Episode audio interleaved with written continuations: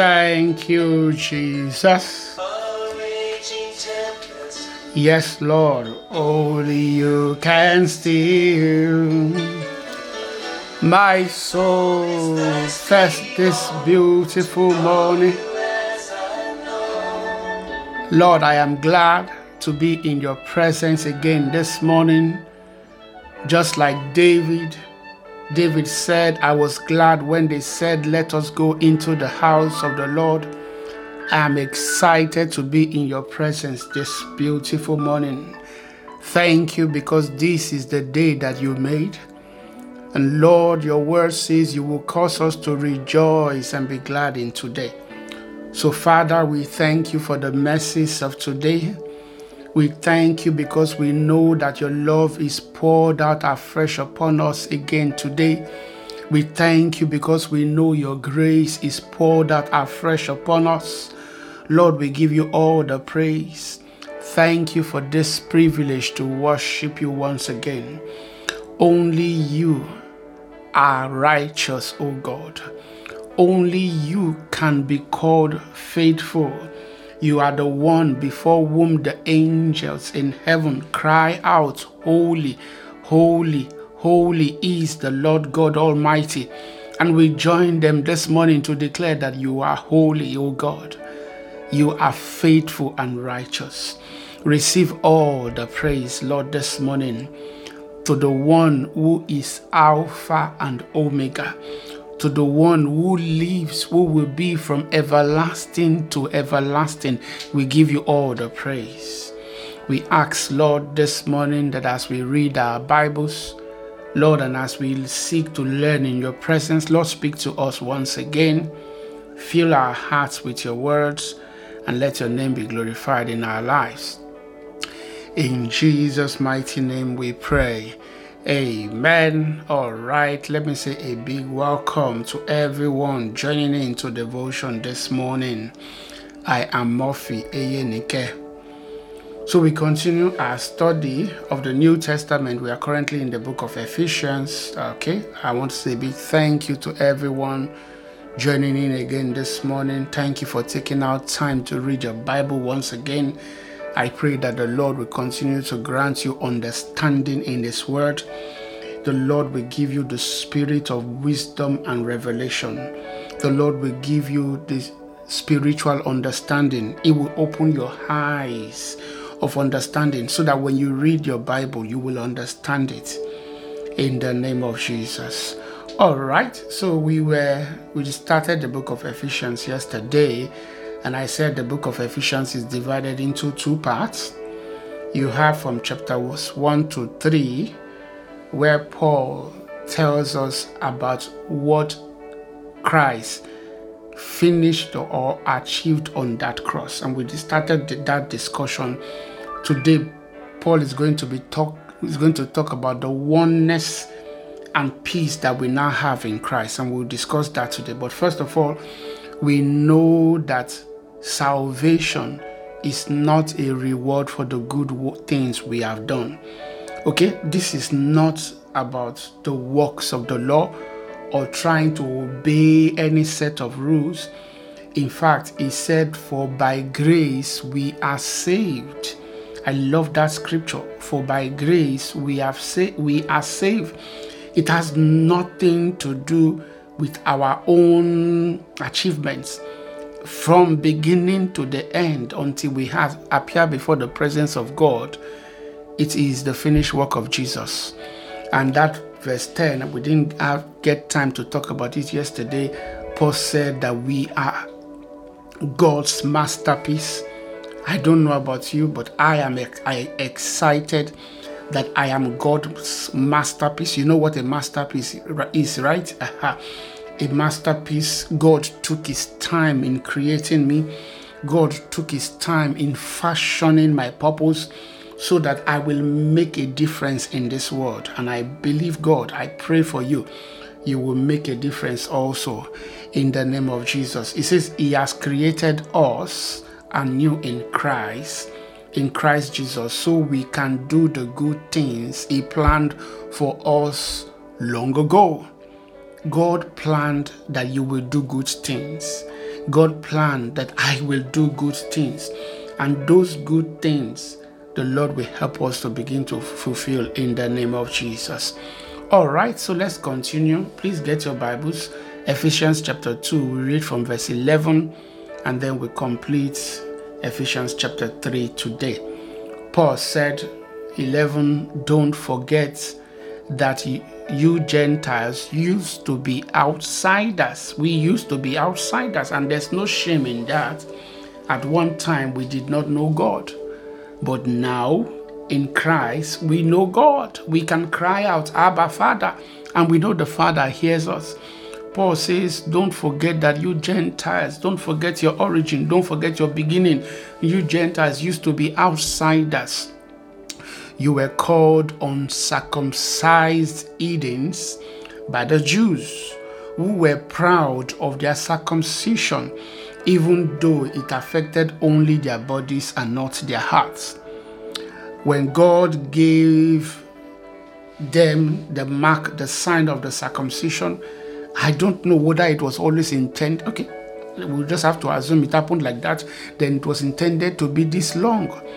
But when God gave it to Abraham and told Abraham that after seven days, every male child in his house was to be circumcised, they were to be circumcised. And I'm telling you, Abraham understood that it was part of cutting a covenant with God. They were cutting themselves into the family of God. But at some point, when the law entered, it became a different thing it became only something to boast about. Oh, we are the ones that are circumcised. You guys are uncircumcised heathen. It was not about being caught because when they circumcised the child, blood has to flow, right? so it was a sign that they were being caught into a covenant, but not anymore. So Paul says, even though it affected only their bodies and not their hearts. 12 in those days you were living apart from Christ. You were excluded from from citizenship among the people of Israel. And you did not know the covenant promise God had made to them. God made a covenant promise not just to the nation of Israel. That promise was made to Abraham. In you all the nations of the world will be blessed of course, the promise will first of all alight on Isaac, and from Isaac, it then comes on Israel, first of all on Jacob. Jacob would then be called Israel eventually as a person, and eventually on the nation of Israel, Israel as a nation. Okay, but that promise was, I will make you a blessing to the whole world. So Paul says that we were ignorant of that promise you live in this world without without God. No, let me back up a bit. He said you were excluded from citizenship among the people of Israel, and you did not know the covenant promise God had made had made to them. You live in this world without God and without hope. We were just going our our own, following the principalities and powers of this world in idolatry, following our sinful nature. That was all we knew. 13 says, But now you have been united with Christ Jesus. We have been united with Christ Jesus. It says, Once you were far away from God, but now you have been brought near to Him through the blood of Christ through the blood of Christ, we have been brought near. When we read the book of Hebrews, you will understand a lot of things. You see, the high priest, not the people in general, the high priest could not enter. In fact, the high, the chief high priest, if you want to use it, okay, let's call him the high priest, could not enter the holiest of holiest unless there was shedding of blood for him to really come into the presence where the presence of God really was, there had to be shedding of blood. And usually it happened just once, once a year. Now, Paul is telling us that by reason of the blood of Jesus that was shed on that cross, on the cross of Calvary, we who once were far away from God have now been brought near. We can now enter the presence of God through the blood of Christ. So, blood had to still be shed. But here it is the blood of his son Jesus. 14 says, For Christ himself has brought peace to us. Christ has brought peace to us. He united Jews and Gentiles into one people. That's what it meant when he says, Through you, all the people of the world will be blessed. So Christ united Jews and Gentile into one people when in his own body on the cross he broke down the wall of hostility that separated us. So in Christ, everything that the Jews, Jewish nation were hoping to achieve by the law, they now have in Christ. And everything that is in Christ, okay, that is in God, the Gentiles too have access to. In other words, Jesus has broken that wall of separation. That wall that used to say you you guys are heathens, uncircumcised heathen. That wall has been broken, broken down. We all now have access to God. He says he did this by ending the system of the law.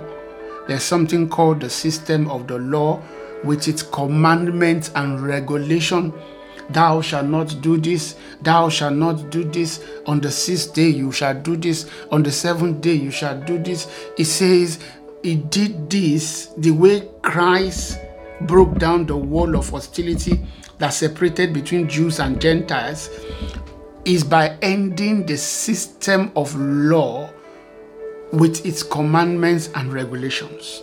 Okay, so in other words, we didn't have to obtain salvation anymore by the shedding of, of the blood of ram or the blood of lambs or the blood of a dove. No. We didn't have to feel that we have been forgiven until the blood of an animal was shed. No. That was achieved for us on the cross. So he said that Christ ended that system with his commandments and regulation. He made peace between Jews and Gentiles by creating in himself. He created this in himself, one new people from the two groups. Okay, so today there is only one church. There is one church that was in the Old Testament, and now there is another church that is in the New Testament.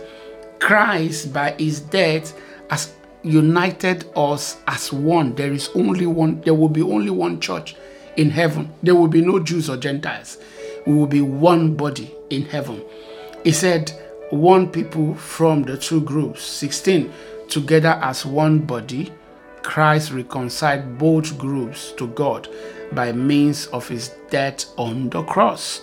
And our hostility towards each other was put to death. Okay, so there's really if you meet some some Jews today, especially those who take this practice of Judaism, you know, strictly, they still persecute Christians.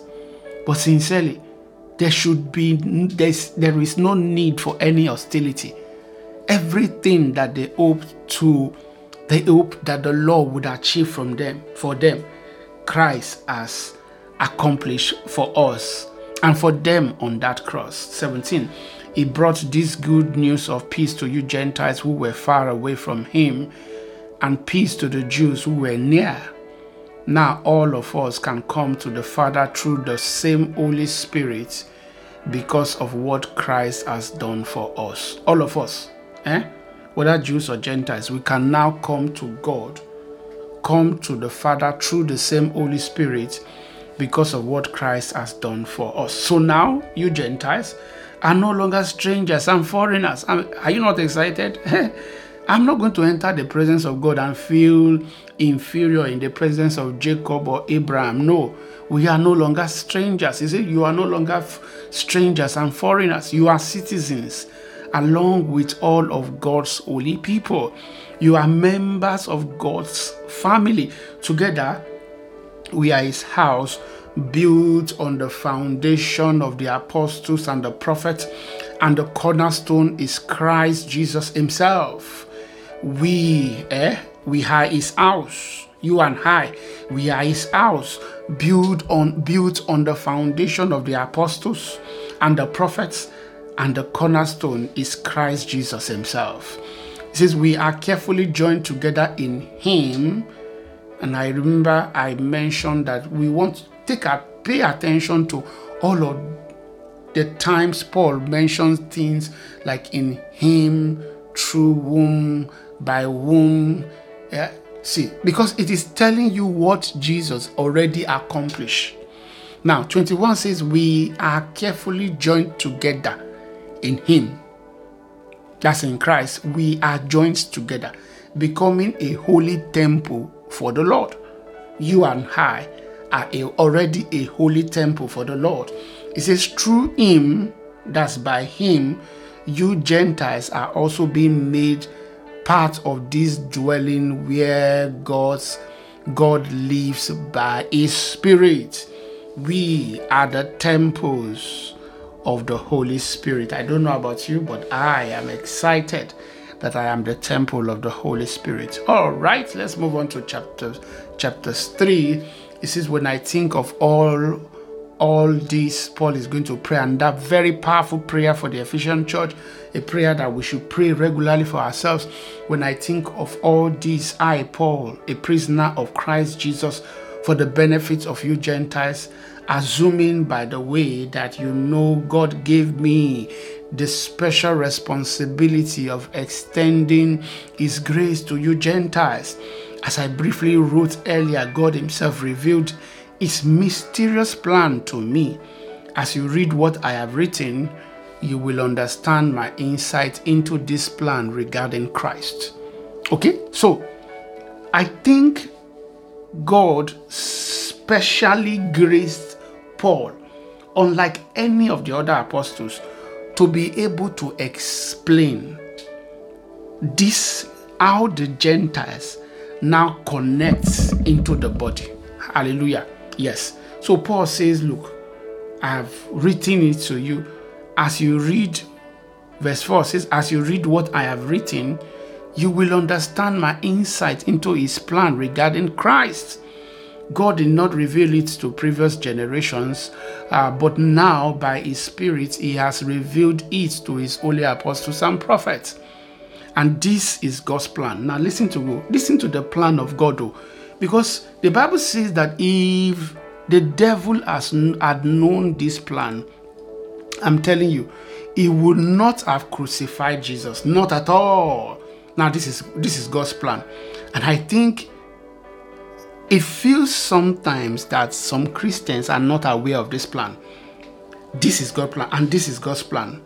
Both Gentiles and Jews who believe the good news shall equally in the shall, who believe in the good news share equally in the riches inherited by God's children.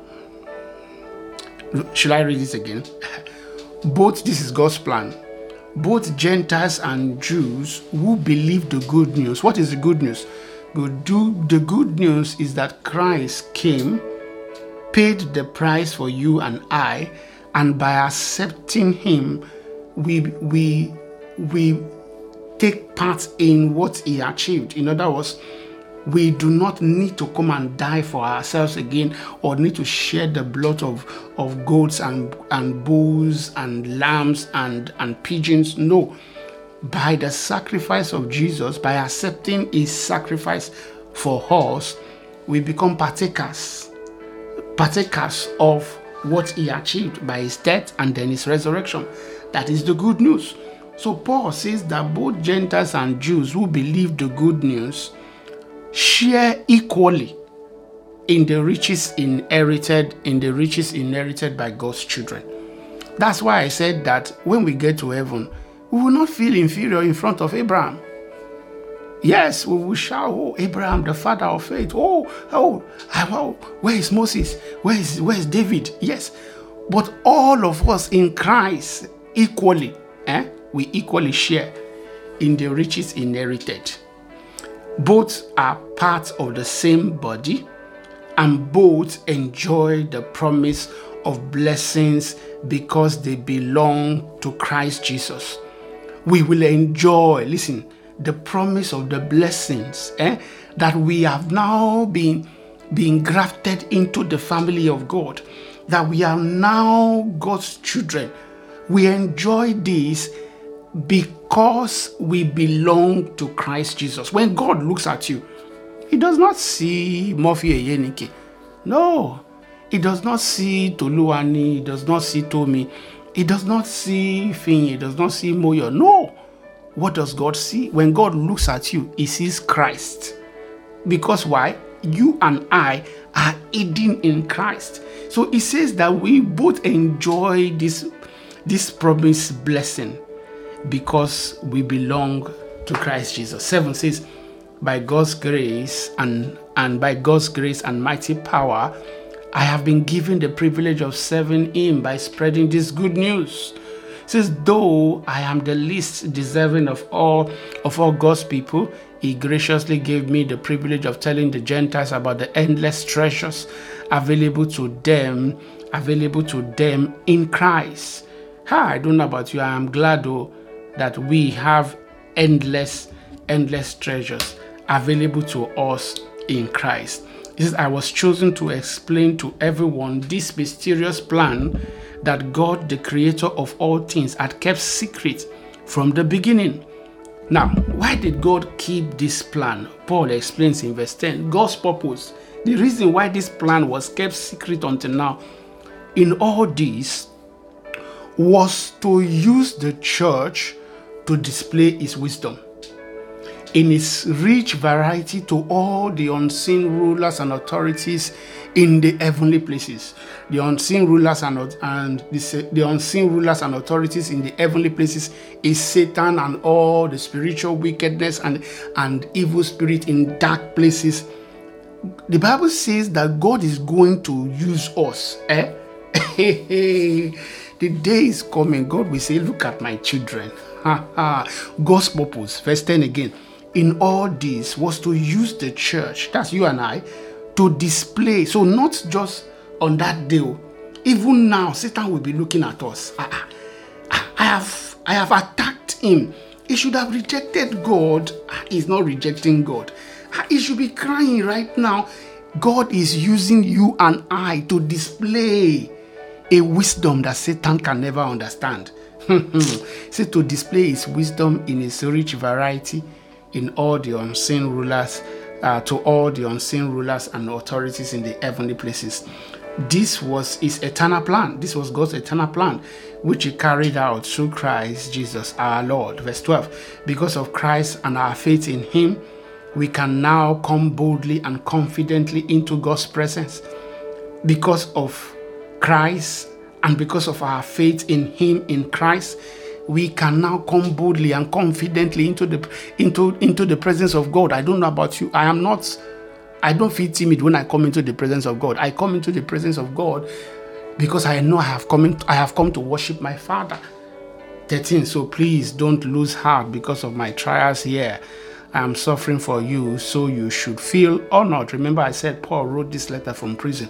So when I think of all of all this now, this is the prayer.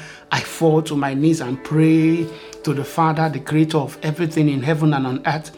I pray that from his glorious, unlimited resources, he will empower you with inner strength through, through his spirit. Ah, I pray that prayer for you this morning. God will empower you with inner strength you know what that means? You will just see that you have strength from within. You know that you meet Christians that they seem to be falling for the same. The Bible says, if we fail in the day of, days of adversity, it's because our strength is little. They seem to be falling for the same thing. They seem not to be able to stand for anything. Pray this prayer for them. God will empower you with inner strength through His Spirit. 17. He says, when that happens, when God empowers you with inner strength through His Spirit, He says, then Christ will make His home in your heart as you trust in Him. Do you know what it means for Christ to make His home in your heart? it means that He's not coming and going. it means that you, you, when you have this inner strength that we are talking about, you become certain, convinced of your salvation. You become certain and convinced of your walk with God. Hallelujah. It says, Then Christ will make his home in your heart as you trust in him.